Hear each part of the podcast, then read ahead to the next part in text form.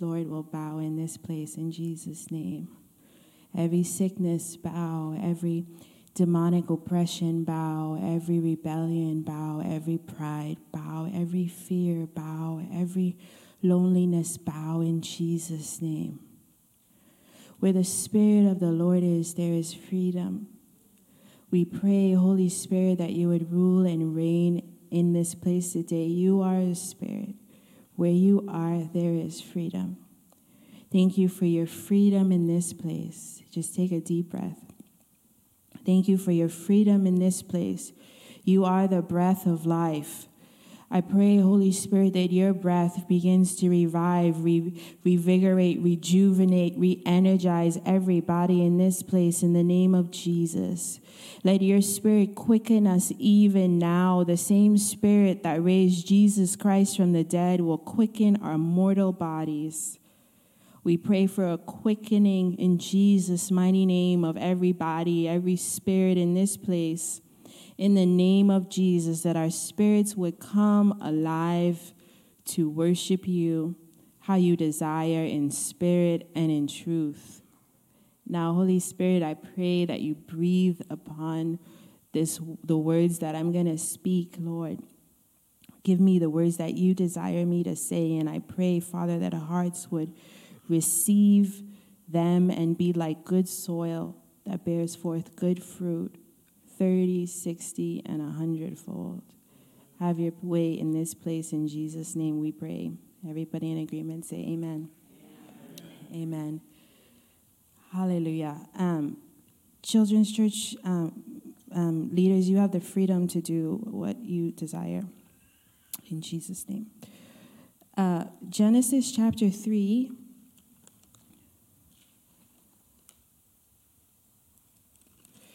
Genesis chapter 3.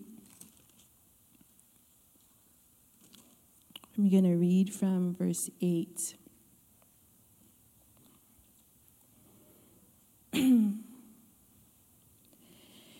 the Lord God planted a garden. Genesis chapter 3, sorry, I was in verse 2.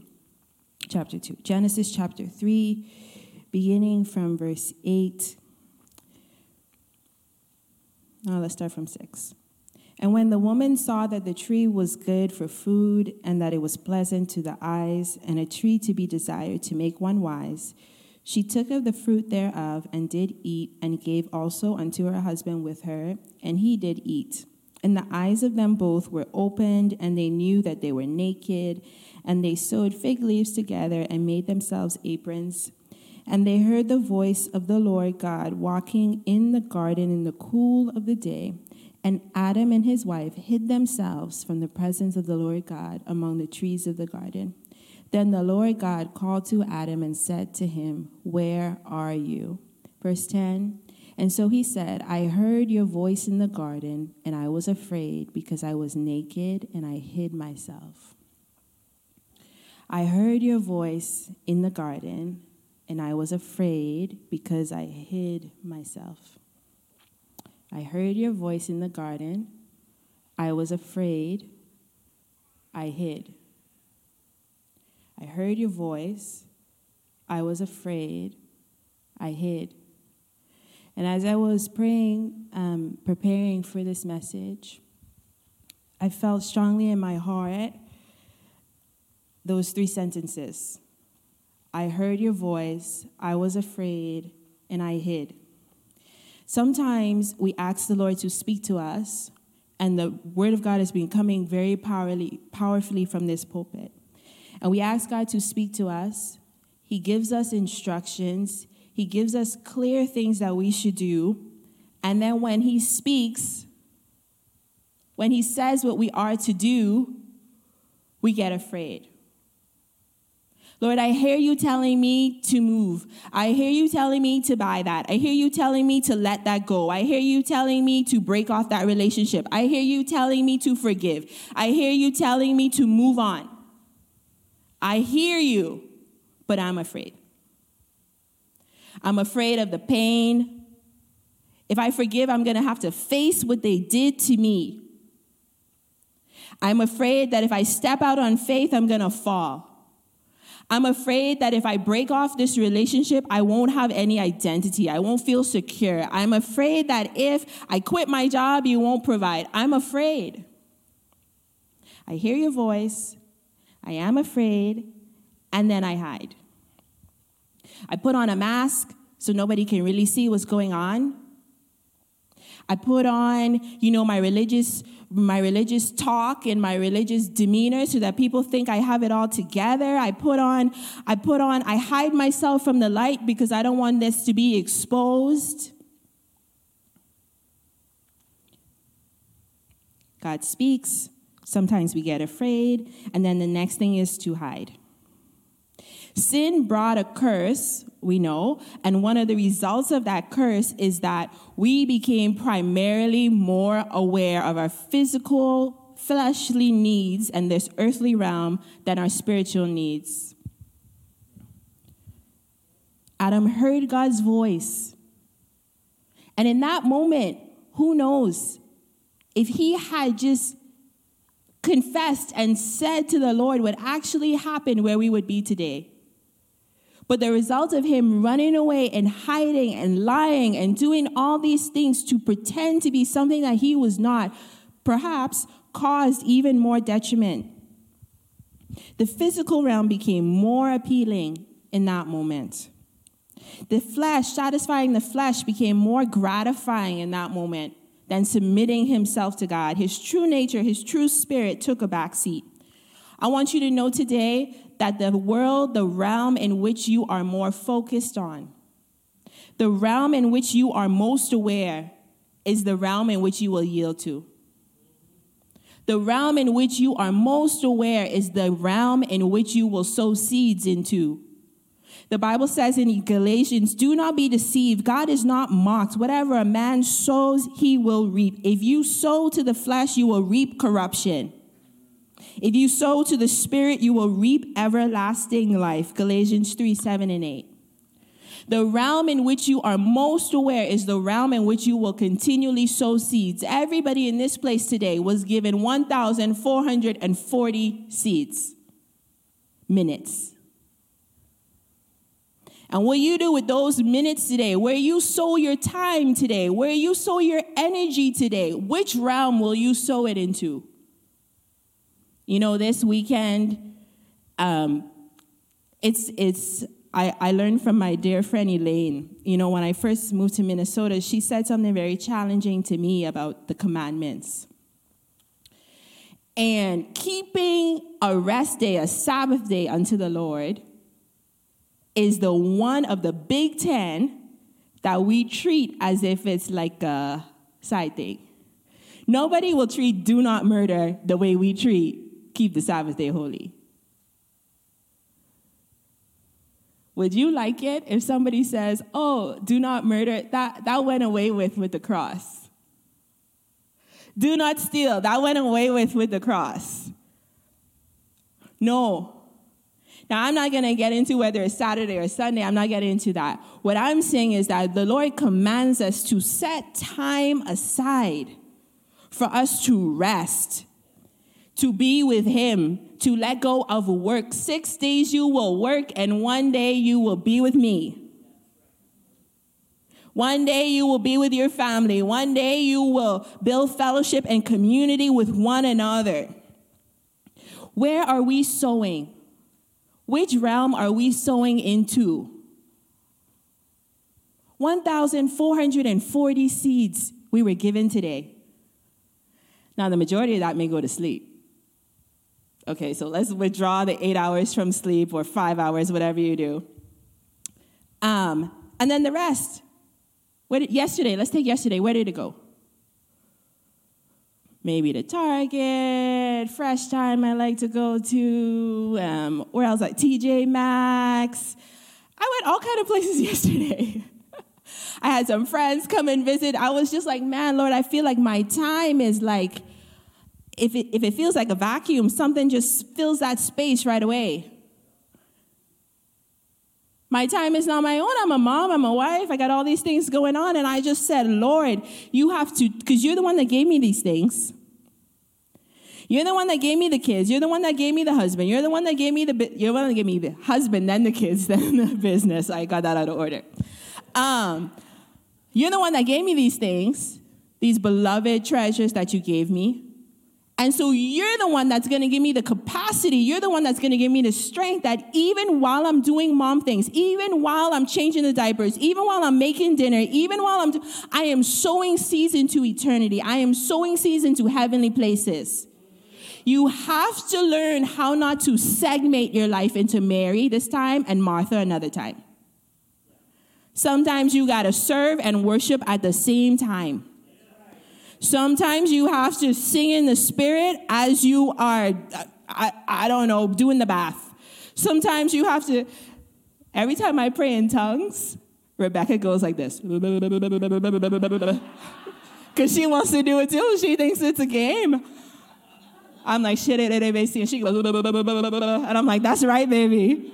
Be filled with the Holy Ghost.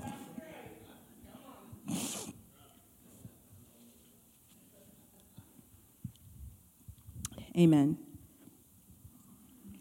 Where are you sowing your seeds today? The title of my message is Based in His Presence and Led by His Love. Based in His presence and led by His love. Adam and Eve had the privilege that we all sometimes wish we had to be in the garden, to be in the presence of God day in, day out, walking in the cool of the day with the Lord. The presence of God was literally the oxygen okay, is my belief that, you know, oxygen, nitrogen, all these things, there was the presence of God. It was the breath of God that was breathed into Adam and he became a living soul. They lived in the presence of God. The presence of God was the air that they breathed. It was everything that sustained him, God's presence and his word. And Adam forego that privilege for temporary needs. I've talked about this before what he saw, oh, the apple looked good to the eye, so I'm going to exchange eternal for a temporary fix. I'm going to exchange what's spiritual for a temporary physical need. And after he did that, the, the, the, the, the model of the human being was flipped upside down, and we were no longer spirit, soul, body. We became body, soul, spirit. We paid more attention to our body, we paid more attention to our mind and our emotions than we do our spirit.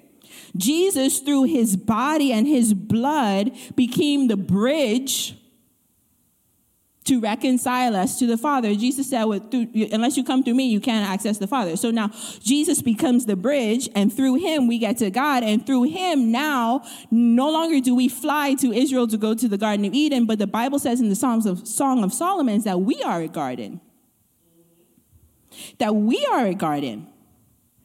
And you and I have, an, have a responsibility to tend our gardens. You and I have a responsibility to, con, to cultivate this garden inside of us for the presence of God to come and to dwell. The kingdom of God, the greatest um, message or the message that Jesus and even John the Baptist preached was that the kingdom of God is at hand. And Jesus even said, The kingdom of God is within you.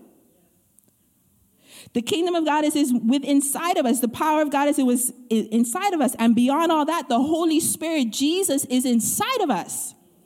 And how would we conduct ourselves if we truly had a revelation that God is inside of us? 24 7. Wherever we go, whoever we're with, whatever we're saying, whatever we're doing, God is right there.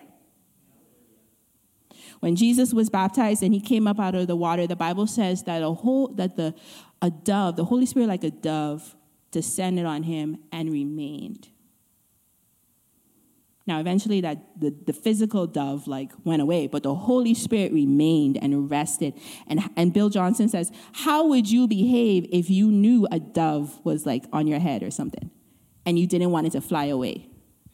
You would walk so carefully every little step would be like, oh, I don't want to, I don't want, I'm conscious of the dove. I'm conscious of the Holy Spirit. I'm conscious of the presence of God. I'm conscious of Jesus Christ. And I do not want to do anything that grieves him or quenches him or makes him upset because the Holy Spirit is a person with a personality, with mind, will, and emotions, with things that he likes and things that he does not like. And if I have yielded myself to be the temple of the Lord, to be the dwelling place of the Lord, I don't want the guest of honor to be upset. I don't want the guest of honor to not be at home. I don't want the guest of honor to say, well, you know what, Elaine's house is much better than this.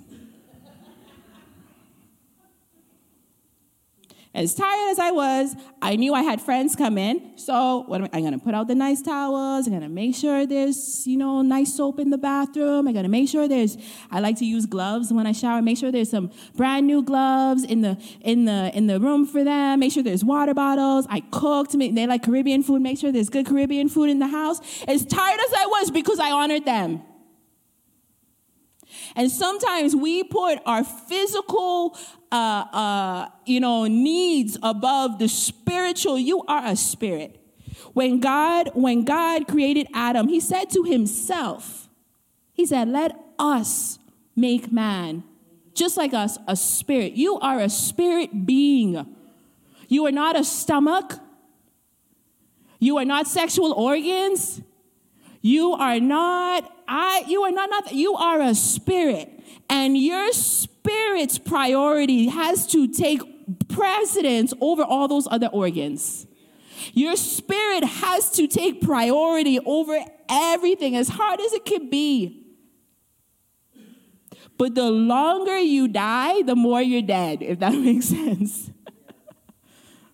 uh, a man that's been dead for a long time is really dead, but somebody that's just, you know, it's only been a few hours and they're trying to crucify the flesh, it feels like, it feels really like, like the thing just keeps coming back to life. You ever seen a lizard or something when you cut off its tail? And the tail is off, but it's still like moving?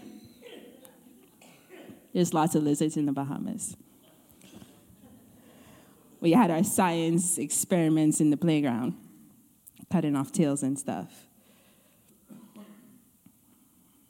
So after Adam and Eve sinned, the Bible says that they were naked and ashamed. They saw that before they sinned, they were naked and unashamed. After they sinned, they realize their nakedness and they are ashamed. What do they go and do? They go and cover themselves with fig leaves. They go and cover themselves with, with religious acts. They go and cover themselves with however they think is suitable to, to make themselves like how they were before. And that's what you and I do. But when we are naked and unashamed before the presence of God, what does that mean? That means that our soul is laid bare before the Lord. We say that there is no thing in my life that you cannot expose. There is no thing in my life that you cannot look at, touch, correct, heal, clean. There is nothing now, you know, guys, I keep it real. You know, children have the most freedom when it comes to the body. You know what I mean? They're like wild and and I said to the Lord, I was like, I started to pay attention to my children. And I was like, at what age does shame come in with nakedness? I'm paying attention because I'm trying to see is there a relationship between sin and shame? It's just a theory that I'm testing out. I'm not saying God that, you know, when a child realizes they're naked, that's the age of accountability. I'm not saying that. I'm just saying, is there a relationship between nakedness and, and shame in the physical? But anyway, what does it mean to be naked and unashamed? In the spirit, it means that you are bare before the Lord. It means that there is nothing that you will not allow Him to shine His flashlight on. It means that you say, God, everything in my body, everything in my relationships, everything in my heart, you have access to, and I'm not ashamed. Even if it needs to be cleaned, I'm not ashamed for you to see it. I'm not ashamed for you to get involved in it. I'm not going to keep this mess and try to hide it from you because I'm afraid of you. The fear of the Lord is not fear of coming to God, it's fear from staying away from God. So, when we are in the presence of God, and I don't want to talk so much about how to enter the presence of God, I'm sure you guys know that already, but I want to talk about the benefits of remaining in the presence of God. I want to talk about the benefits of dwelling. I want to talk about the benefits of being conscious of the Holy Spirit at work in your life day in and day out. The first thing is joy. You will live a life of joy. Acts chapter 2, verse 28. Acts chapter 2, verse 28. You have made me known, you have made known to me the ways of life. You will make me full of joy, full of joy in your presence. You will make me full of joy. If you consider yourself as a vessel, as a cup, full of joy to the brim. And then when that thing starts to spill out and overflow, then other people around you get filled with joy. When we remain in the presence of God, it does not, we are not concerned about external things. We're not concerned about, well, you know, what's going on in the, we are concerned about what's going on in the world. We are. But it does not affect our personal joy. It does not affect our personal peace. It does not affect us because there's a river. There's a river in us that we are sustained by. There's a river in us. When the Bible says in Psalm chapter 1, we will be planted by rivers of living water and our leaves will not wither. Our leaves will not dry up. We will bear fruit in every season. Anytime there's a season for fruit, you're going to find fruit. The worst thing is summertime, you go to a mango tree and ain't no mangoes. I want a juicy mango. There's no mangoes. What's the point of this tree? We need to know how to tap into the rivers that are inside of us. Yeah, there's rivers in the church, there's rivers in the cell groups, there's rivers on the radio. I mean, you can find rivers externally, but you yourself have to know how to go into your room or into your car or into your shower, because remember, we're talking about learning how to do things simultaneously, all right? For those that, that find themselves short on time and tap into that reservoir of the Holy Spirit. He is not way up there. He's right here, or right here, wherever you want to say your heart is. I like to say my heart is here because it says out of your belly, rivers of living water shall flow. We have to learn how to tap in. Let me give you an example of how I tap in. If I find that out of that 1,440 minutes that have gone by, it's been about a thousand. And I haven't said one thank you, Jesus. You know, I woke up late. The kids wake up before me, which is the worst feeling in the whole world. I'll tell you this. That's the that's that's the, okay. The kids wake up before me. I don't have any time to myself, and I just gotta rush into mom mode. A thousand minutes go by and I have not said one thank you, Jesus. I have not sung one song. I have not. What do I do is that I literally, like, I'll do my head like this and I'll turn it as a prophetic act to say, Lord, I turn my affection to you right now. I turn my attention to you right now. I love you, Lord. I thank you, Jesus. You are holy. You are worthy. Like, I stir myself up I stir myself up. It's getting a little hard. It's getting a little, you know, oatmeal that sat there for a long time. You maybe got to put some more water in it or some more milk. You got to put it back in the microwave. You got to stir yourself up. And that's what I got to do. I got to add a little water. What's that? That may be the word or that may be some worship music. I got to add some, some heat. That means I maybe got to pray in tongues a little bit. I got to stir myself up. Because I realized that the longer I stay turned away, the longer or the more aggressive the flesh is going to be. The more aggressive or short my temper is going to be, the more short my patience is going to be, the more less gentle I'm going to be. If you think about all the fruit the less faith I'm going to have, the less faithfulness I'm going to have, the less gentleness, the less long suffering, the less all of these things I'm going to have, and I'm just going to turn into another animal. So we got to turn our affection. Just say, okay, you know what? I realize it's been a thousand minutes or a thousand, yeah, a thousand minutes, and I have not even acknowledged the Lord. Like, that makes me really sad. The person that is with, the only person that is with me all the time. As much as Daniel hangs on my leg, he is not the person that's with me all the time. The Holy Spirit is the person that is with me all the time. And if I could see him, I wouldn't do it. You know, you're like, but I can't see God. And but the Bible says that we don't walk by sight, right? We walk by faith. So either we believe that God is with us all the time or we don't. But if you do believe that God is with you all the time, then repent of your bad manners and acknowledge Him. Good morning, Holy Spirit. Wake up in the morning, you say good morning to your spouse. Did you say good morning to the Lord? Good morning, Holy Spirit. How are you today? You know, th- this may sound trivial and childlike, but it was something that I was doing. I'm going to give you a little pearl. It was something that I was doing and I felt foolish for.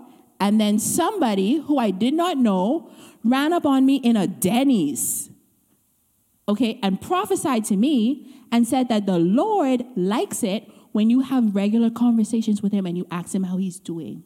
And he said not to stop it. And I was flabbergasted because nobody knew that I would wake up in the morning and say, Good morning, Holy Spirit, how are you today? And I would talk to him as if, as if I would talk to a friend. And I stopped doing it because I felt foolish. And I was in Denny's in Miami one time after a youth service late at night, and somebody came to me and said, The Lord said, Don't stop doing that even though you feel foolish because He enjoys it. So that was a pearl for free. Begin to not um, um, ignore the Lord. You say, Brittany, but I don't have an hour to just, I got this and I got. He is with you all the time. Learn how to tap in at any moment.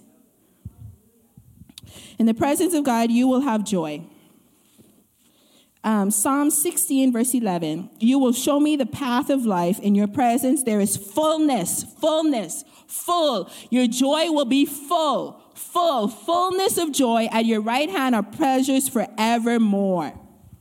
If you find that your joy is not full, you know, you got a little bit, but it's not like a pretty flower, it's not blooming. That's a sign that you need to say, Lord, I'm going to tap in. I'm going to tap, and I'm, maybe I need to drill a little bit deeper. You know, sometimes we get, well, I did tap in, Brittany, but it wasn't. Yeah, but did you, but you get a blip, and did you really drill down and tap in?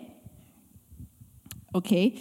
The second thing is rest and refreshing is in the presence of the Lord. Rest and refreshing.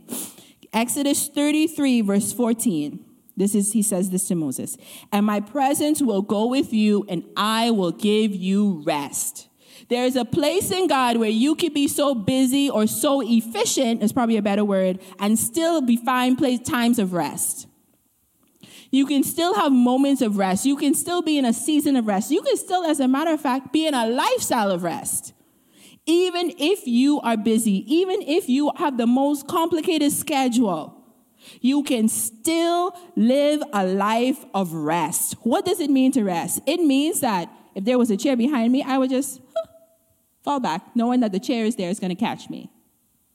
I ain't got no worries, I ain't got no cares, because I'm resting in the bosom of God. I'm resting in the fact that God is God. And if He is God, if He can hold the title of God, then there is nothing He cannot do for me. And not only that, I am a child of God. I am, I am one of his children. He is a good father. So therefore, I am just gonna rest. I'm not gonna worry. I'm not gonna be anxious. I'm not gonna fret. I'm going to rest in the fact that God is God, I am his child, and I am in his will. So if those three things are true, I am just going to rest. I'm not going to allow the arrows of the enemy to come and cloud my thoughts. I'm not going to allow the arrows of the enemy to come and cause me to second out what God has said. I am just going to rest and say, God, you know what? That's on you. Jesus, you said that I must take every burden, every weight, and put it at your feet. So that's what I'm gonna do. I'm gonna put my mortgage at your feet. I'm gonna put this sickness at your feet. I'm gonna put my children at your feet. I'm gonna put business at your feet. I'm gonna put everything at your feet and I'm going to rest. I'm gonna do my part, of course, but I'm gonna rest in the fact that you are God. Besides you, there is nobody else. Acts 3, verse 18 Repent, therefore, and be converted, that your sins may be blotted out, so that times of refreshing may come from the presence of God. The presence of God is can be like waves. You know, water is one of the main symbols or uh, analogies, if you will, with the Holy Spirit and with the presence of God, okay? So waves, like waves crashing over you, but not like in a, you know, Titanic or in storm jaws kind of way, but like, you know, the presence of God crashing in over you and it's just refreshing. It's like, ever been at Disney World or some kind of park in Florida and it's so hot and you just got to get that fan with water and mist all over your face? It's like just a refreshing, a crashing over you, a, a, a okay, the worry comes in and now it goes out. The worry is there, the wave comes, the wave takes it out. The, the wave takes away the fear, the wave takes away the worry, it takes away the anxiety, it takes away the burdens. That's what refreshing is like. It's like a glass of cold water on a hot summer day. It's like the mist blowing in your face when when it's so hot. It's like it's like I don't know what it's like, but it's it's like you ever been to the beach? Like a real beach? Like in the Caribbean? Like in the Bahamas? Like, no, okay. It's like being at a beautiful beach and the sound of the gentle waves, the sound of the water. That's what the presence of God can be like. A time of refreshing for your soul. Not chicken noodle soup, but a time of refreshing from the presence of God for your soul. Psalms 23, 1 through 13. The Lord is my shepherd, I shall not want. He makes me lie down in green pastures. He leads me beside the still waters. He restores my soul. He leads me in the path of righteousness for his name's sake. Now, I just want to lay down freely. I don't want to be made to lay down. Just lay down. Just lay down. If the Lord has to make you lay down, I think you probably got to a, broken, a breaking point. It's like humble yourself or be humbled kind of thing. You rather humble yourself than have God humble you, right? Yeah. You don't want to have to be at a point where you have to be made to rest, made to lie down, made to take a break. Learn, take if you got to speak to your husband, if you got to speak to your wife, if you, whatever you need to do, but find a time to rest. Nobody in this place is a, a robot or a Tesla where you just plug, plug in and go. Okay? You need times to rest and to rejuvenate. That's a law that God set up, and you can't break that law. You break the law, you can't break the law. The law will break you. A lot of times, God doesn't judge people. What judges people is the principles and the laws that He put in place. Times of refreshing will come from the presence of the Lord. Number three, when we dwell in the presence of God, there will be a distinction upon our life. There will be a distinction. Exodus 33 15. Um, and he said, If your presence does not go with us, do not bring us up from here. For how will it be known that your people and I have found grace in your sight, except you go with us? So we shall be separate, your people and I, from all the people who are on the face of the earth. When the presence of God is in your life, when the presence of God is upon you, there will be a difference between you and the neighbor. It will be a difference between your business and the other business. It will be a difference between the way you cook and somebody else, there will be a difference in your family and somebody else's family. There will be a difference because the presence of God will put a dividing line between you, the Bible says, between the children of Israel and the Egyptians. Between, between the people that serve the gods of the Egyptians and between you between people that serve money and mammon and you, between people that don't worship God and you who worship God, between people that don't give tithes and offerings and you that give tithes and offerings, between people that do not put God first in everything and you who put first the kingdom of God and his righteousness. There will be a difference, there will be a dividing line. And that's one thing that I am challenging the Lord on in a most respectful way. Lord, make a difference between me and other daycares or other preschools. Make a difference. Why? Because I love you, because I serve you, because I want to honor you. Because when these kids come into this building, Lord, I'm thinking of it as ministry. I'm thinking of it as, as I'm literally a pastor for these kids. As I'm not doing it for money, I'm not, although money is great, but I'm not doing it for that. I'm doing it because I want to obey you. And you promise rewards for obedience.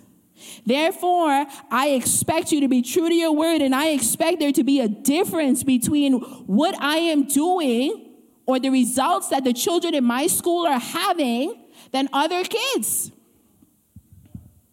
You need to expect that the challenges that other people have in their marriages, you will not have. The challenges that other people are having with their children, you will not have. There will be a distinction, there will be a difference between you and others because you put God first. Because you find the time, you sow seeds into eternity, you sow seeds into the heavenly realm, that you will reap spiritual rewards in your life. We have to expect this. We have to believe this. We have to pray this. We have to put a demand on this. No longer will we not stand out. We are the light. Jesus was the light when he was here. Now we are the light. When I walk into a room, darkness needs to go. When I walk into, when you walk into a place, there needs to be a difference in the atmosphere. So, when the presence of God, when we are people that dwell in the presence, when we are people that cultivate our garden, cultivate the presence of God, we do not abandon the garden of God in our life. The Bible says in Matthew that every tree that the Father did not plant in our life will be uprooted. And if there are trees in our life, if there are things in our life that are bearing bad fruit, it is God's desire to uproot it, but we cannot hide when He comes to deal with it. We say, Oh God, yeah, that tree is bearing bad fruit. Like I'm having a lot of unforgiveness every time I see this person. I get so angry, I get offended. I feel the adrenaline rising inside of me. And God's like, Okay, well, go talk to them. No, no, no, no, no, no, no. I don't want to clear the air. I don't want to clear the air. Oh, their birthday's given coming up, give them a gift. No, you tripping. I ain't, I'm not gonna do that. We go and hide. We go and hide. When the Lord is like, let me shine the light of my brilliance on that thing, because there are rats dwelling over there. Distinction. The other thing is protection.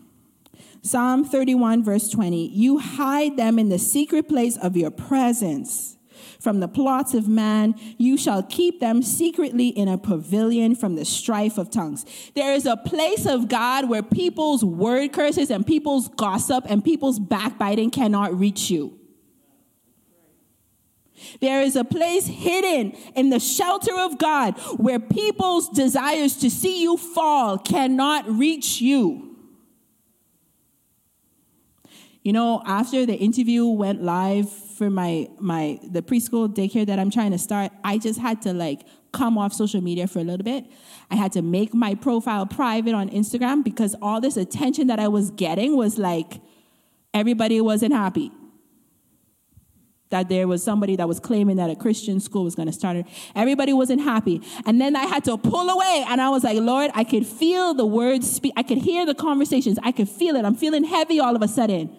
I'm feeling depressed all of a sudden. I'm so excited to start this school. All of a sudden, the press release goes out and I feel sad. I feel scared. I feel, why? Because people are talking. And it's like sending arrows at me. And I have to go deeper into a place where that stuff doesn't affect you, affect me. There's a place in God that we can get so deep that you cannot be found by the enemy. What do they say about the deer? As the deer pants after the water brook. Because the scent of the deer, they can hide that as they get wet. Maybe I think that's the, how it goes. Where the enemy can't smell you, the enemy can't sniff you out, the enemy can't discern. He can't, he can't even read the stars to locate where you are. There's a place in God where the radar of the enemy cannot detect you.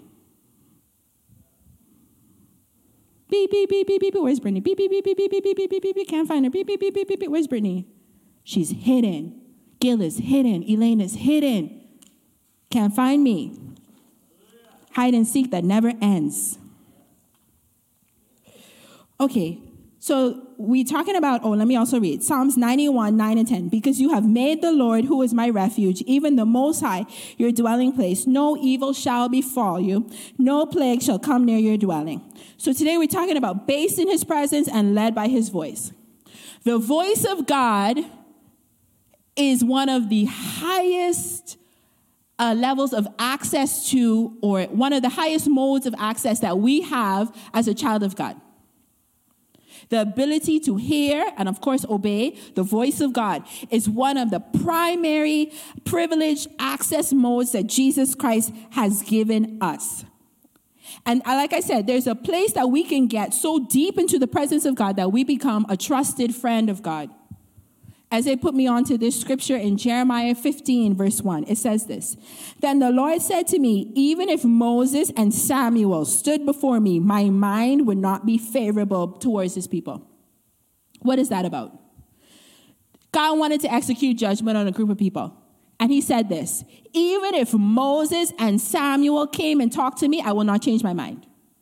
What does that say about Moses and Samuel? that they're God's friends, they're God's favorites among a group of people. He said, I want to execute judgment so bad that even if Moses and Samuel came, you want him to say that about you. I want him to say that I want to pour, I, I may have this against Rochester, but Brittany came and talked to me, so I changed my mind. Rochester is trying to let this homosexual agenda come in and, and I'm getting angry about it and I want to do something about it. But, but as they came and talked to me and I changed my mind. Brenda came and talked to me and I changed my mind. This young, this man, gentleman, I'll, I'll say it, young gentleman came in and talked to me and I changed my mind. What is it about Moses and Samuel that put them at that point with the Lord? I believe that these two men were based in the presence of God and led by his voice. Let's go to 1 Samuel chapter 3. Let's look at some lessons from the life of Samuel. 1 Samuel chapter 3. Our first introduction to Samuel. We know that his, his mom was unable to have children, and so she prayed a prayer and she said, God, if you give me a child, I will give him back to you. So here we go. 1 Samuel chapter 3. I'm going to read fast. You know this story. Verse 1. And the child Samuel ministered unto the Lord before Eli, and the word of the Lord was precious in those days, there was no open vision. And it came to pass at that time when Eli was laid down in his place, and his eyes began to wax dim, that he could not see. And the lamp of God went out in the temple of the Lord, where the ark of God was, and Samuel lay down to sleep. That the Lord called Samuel, and he answered, Here am I. And he ran to Eli and said, Here am I, you called me. And he said, I did not call you, lie down. And he went and lie down. And the Lord called yet again Samuel. And Samuel arose and went to Eli and said, Here I am, for thou called me. And he answered, I called not, my son, lie down again. Now Samuel did not yet know the Lord, neither was the word of the Lord yet revealed to him. And the Lord called Samuel again the third time, and he arose and went to Eli and said, Here I am, for thou called me. And Eli perceived that the Lord had called the child. And therefore Eli said unto Samuel, Go, lie down, and it shall be, if he calls you, you shall say, Speak, Lord, for thy servant hears. So Samuel went and lay down in his place. And the Lord came and stood and called us other times, Samuel, Samuel. Then Samuel answered, Speak, for thy servant hears.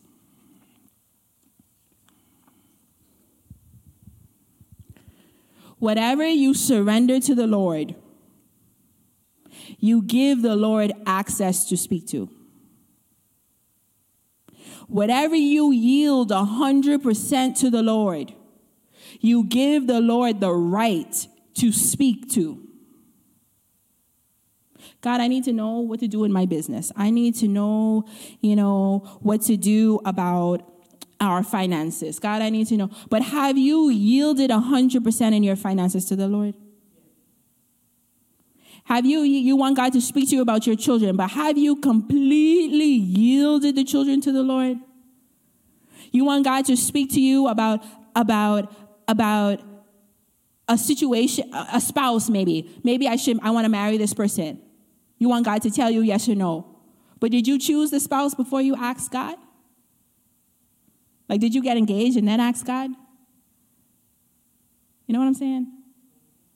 When we have made up our mind in one direction or another, we don't really want God to speak to us. If we say, let me tell you, if you say, God, I want to get married, but even if I don't, even if I never get married, I will serve you a hundred percent, then you're talking. But if it's like, but if you don't give me this blessing, things are gonna change, then God is likely not gonna speak to you about it. Because how many of you parents know? Sometimes you don't tell or ask your children to do something because you don't want to deal with the back talk. You just do it yourself. Why am I going to ask you to do something or tell you to do something if you're not going to do it? So you don't think God is like that sometimes? God, speak to me. Well, are you going to obey? What did um, Eli said to Samuel? He said, when you hear God speak to you again, say, speak because your servant hears. What does that mean? Your servant hears. That means that I'm going to hear you and my heart is to obey you. Hearing means I'm going to obey. Pick up your toys. You know they heard you. You know they, they, they it went into their ears. But if they heard you, they would have picked them up. If they heard and realized who was actually talking to them, the authority that you carried, they would have picked up the toys. It was like Jesus who said to the woman at the well, if you knew who was standing before you, you would ask him for a drink and he would give you living water. You have no idea who I am. You have no idea. And so, hearing is an ability that comes through reading the word. The Bible says that faith comes by hearing, and hearing comes by reading the word, it comes by the word of God. Faith doesn't just come from reading the word of God, faith comes from hearing. You have to hear God. I feel like I need to break this down some more. The capacity and the ability to hear God's voice is a right to you as a child of God. The Bible says in John 10, verse 27, My sheep hear my voice, and I know them, and they follow me. And they follow me. My sheep hear, I know them, and they follow me. The ability to hear comes from spending time in the Word of God. And as you spend time in the Word of God, then God can speak to you. How? All of a sudden, you may be reading something and a phrase jumps up at you. Oh, what? All of a sudden, you may be going somewhere and you have a thought. And you're like, wait, what, what was that? And anytime you have a thought that's like, huh, what was that? Pay attention. And I told the youth on Wednesday if it's safe to do so, and if it's not against the will of God, act out on that thought. A couple Sundays ago, I may have said this. I was unfortunately late to church, like every Sunday, and I was coming out of our road, about to get on 18th Avenue, and I have to turn left to get towards church. And um, I'm at the stop sign. There's a car that way, there's a car this way, but I going this way and a car going that way, and I have to turn this way. I have enough room to go. Okay? And I go. And then I'm in the middle of the street, and you know what I do? I feel like I need to reverse. So I'm in the middle of the street, and I reverse my car back to the stop sign. And then after the cars go, both cars are gone, then I go. And when I get by Assemblies of God Church, a little bit further than that, there's a stop, there's a light. And the car in front of me has the green light. The car going this way on 41st Street has the red light. And the, my light has been green for a long time. The car in front of me crosses into the intersection right under the light. And this car out of nowhere comes and smashes it. And I was the car behind. And if I had not reversed my car, that would have been me on a Sunday morning on the way to church. The car was totaled. And I just had this thought, huh, don't go. Wait a minute. And I reversed and I stayed there. When you have those thoughts and it is safe to do so, obey. As you read the word, you are building capacity in your life to hear God. And the lie that we have been taught with, that causes us not to hear the voice of God is that God only thunders. Yes, his voice is like thunder, but it rarely sounds like thunder. Why did Samuel not realize God was talking to him? Because the voice was so familiar, he thought it was Eli. I got that from Boo. The voice was so familiar, he thought it was Eli. And so many times God talks to us, but we don't pay any attention because it doesn't sound supernatural. Because it doesn't sound spectacular, because we had no goosebumps, because the angels didn't sing, or like I say, the homeschoolers didn't sing. I call them the angels. The homeschoolers didn't sing. We're looking for the spectacular and we miss God in our day to day. Pay attention. The Bible says that when God, when the burning bush, Moses saw the burning bush, and when God saw that Moses turned aside to look at the bush, then he spoke. So God will speak when he has your attention. Give him your attention. Turn your attention. Turn your affection towards God, and he will speak to you. The problem is, when he tells us to put the shopping cart back, we just don't think that's God. He's not going to tell you something major if you're not going to obey the minor. Put the shopping cart back. You got something off the shelf and, and you don't want it anymore, so you just put it anywhere. No, go and put it back where you know it belongs. He who is faithful with the little will be ruler over much. Be faithful with the little, the quote unquote little things that God is telling you to do. And you know, it may just be your conscience. It may not be God per se, but the Bible says that we are one spirit with God. So even my conscience, you could truly say, you know, that may be God talking to me because my spirit is one with God's spirit. So if it is safe to do so, and it's obviously not sin, just do it. And you are beginning to build capacity to hear God's voice so that when another pandemic happens or something, it's not going to catch you by surprise. Because God would have already trusted you with that kind of intel. Because you built a life of obeying the small things. Nothing is small in the kingdom of God. What you think is, is unimportant, God is looking at your heart and your ability to obey, no matter how foolish, no matter how small. There are many identities that are found in Scripture. Is Isaac in the room? Uh, Jamie, come and help me. There are many identities that are found in Scripture, and um, you know, one of them is called a bondservant. Josiah, come and help me. A bondservant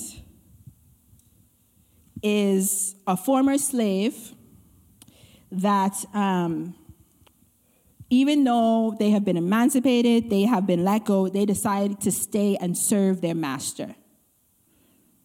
You know, we're no longer under the law, we're under grace.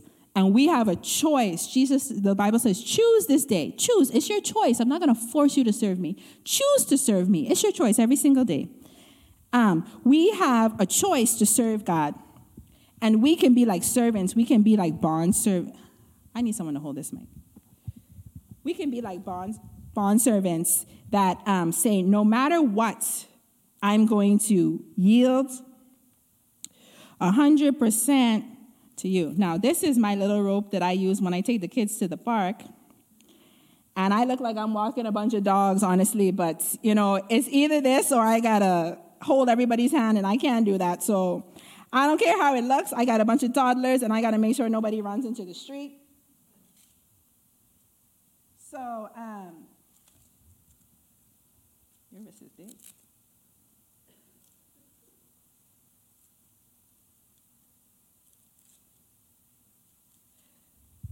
This is what it's looked like. Now, I pray for your sibling relationship. This won't have any effect in the relationship in Jesus' name. You go this way, you go that way. Okay?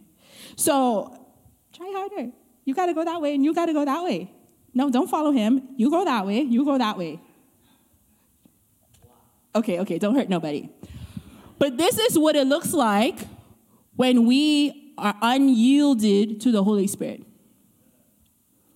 Okay, the Bible says of Jesus that he was a bondservant, that he humbled himself unto death, that he knew who he was, but he laid it all down to a life of obedience unto God. Okay, and that's what you and I should be like. A life yielded to the Holy Spirit means that I give you preference. Think about when you come to a yield sign in the street. The person that's going, you yield, you say, okay, you go, and I go next. So a life yielded to the Holy Spirit, go that way, is that, yeah, yeah, follow. Follow, go, you lead Josiah. Is that wherever he goes, we go. Wherever. If keep going, as long as this rope keep going. That wherever he goes, we go. We're not gonna say, no, Lord, I ain't really feel like I ain't, I know. Okay, okay, okay, I keep going. But I don't want to apologize. I don't, I don't. Okay, I keep going. No, I don't feel like giving that offering. That's too much. Okay, I keep going. We keep going. The rope stopped. Let's keep going. The rope stopped. So a life yielded to the Holy Spirit is a life of constant, constant. Now, the smaller you are, the younger you are, the more hand holding there is. Okay? Literally, you could be like a baby and he could put this rope on your hand, and every tug you have to surrender to. And then there gets to a level of God where he just speaks and you just obey. You don't have to feel the resistance. You don't have to feel the tugging. The more dead you are to your flesh and to your ego and to your desires, the less you're gonna flinch when he tells you go this way or go that. You're just gonna do it. You're just gonna do it. I remember, this has nothing to do with I'm gonna, thank you guys. You can undo it off your wrist.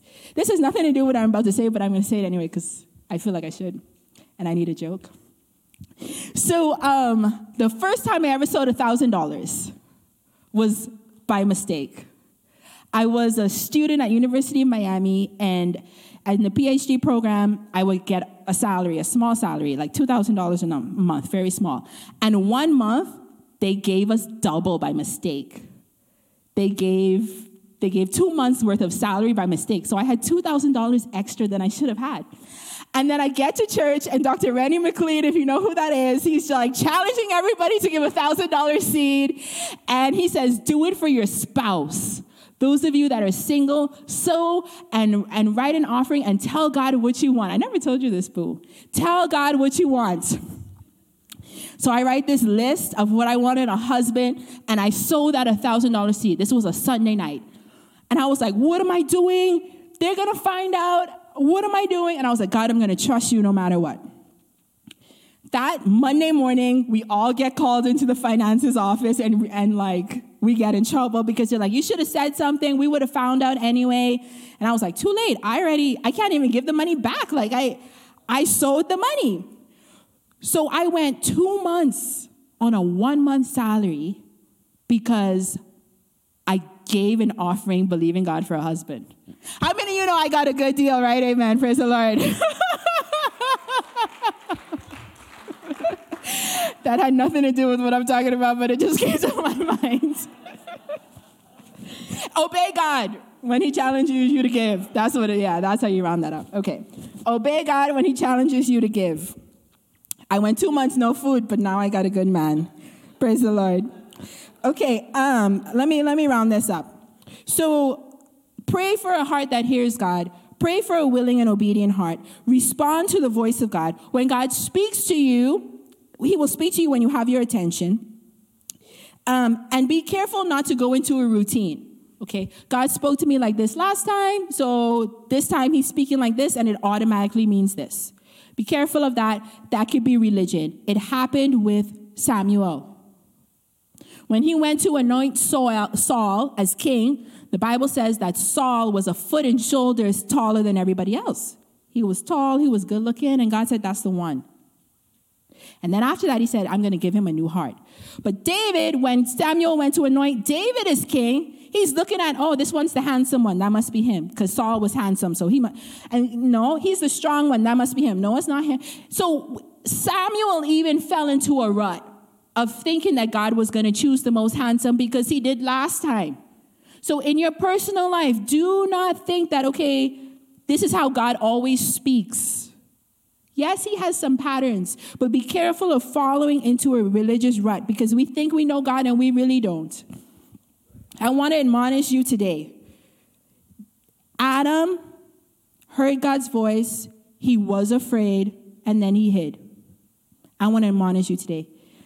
When you hear God's voice, do not harden your heart, the Bible says in the book of Hebrews, chapter 3, verse 15. If you will hear his voice today, do not harden your heart as in the day of rebellion. Begin to listen, begin to pay attention, begin to yield yourself completely to the Holy Spirit and, and dwell in the presence of God, and you will find times of refreshing. Let's pray. Lord Jesus, we thank you for this day. Thank you for this opportunity to share your word.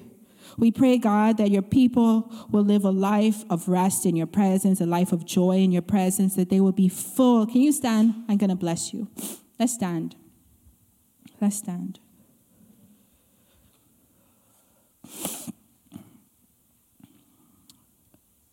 Before we do that, I just want to make sure that everybody in this place is where they need to be with the Lord. If you could just close your eyes. If you have not surrendered your life to Jesus Christ and make him Lord and Savior, I want to invite you to do that in this moment. Those of you maybe watching on the internet, God loves you and he died and he bled so that you can live a life of his his joy, a life filled of surrender, a life where you do not have to take responsibility. Where as long as you obey him, he will take responsibility for you. He will protect you, he will guide you, he will lead you, and he will allow you to have eternal life with him.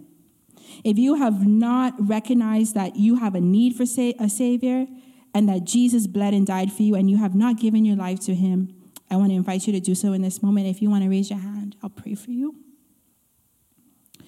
Thank you, Lord. Thank you for everyone in this place. Thank you for, for the household of faith. Lord, I speak your blessing upon your people in Jesus' mighty name.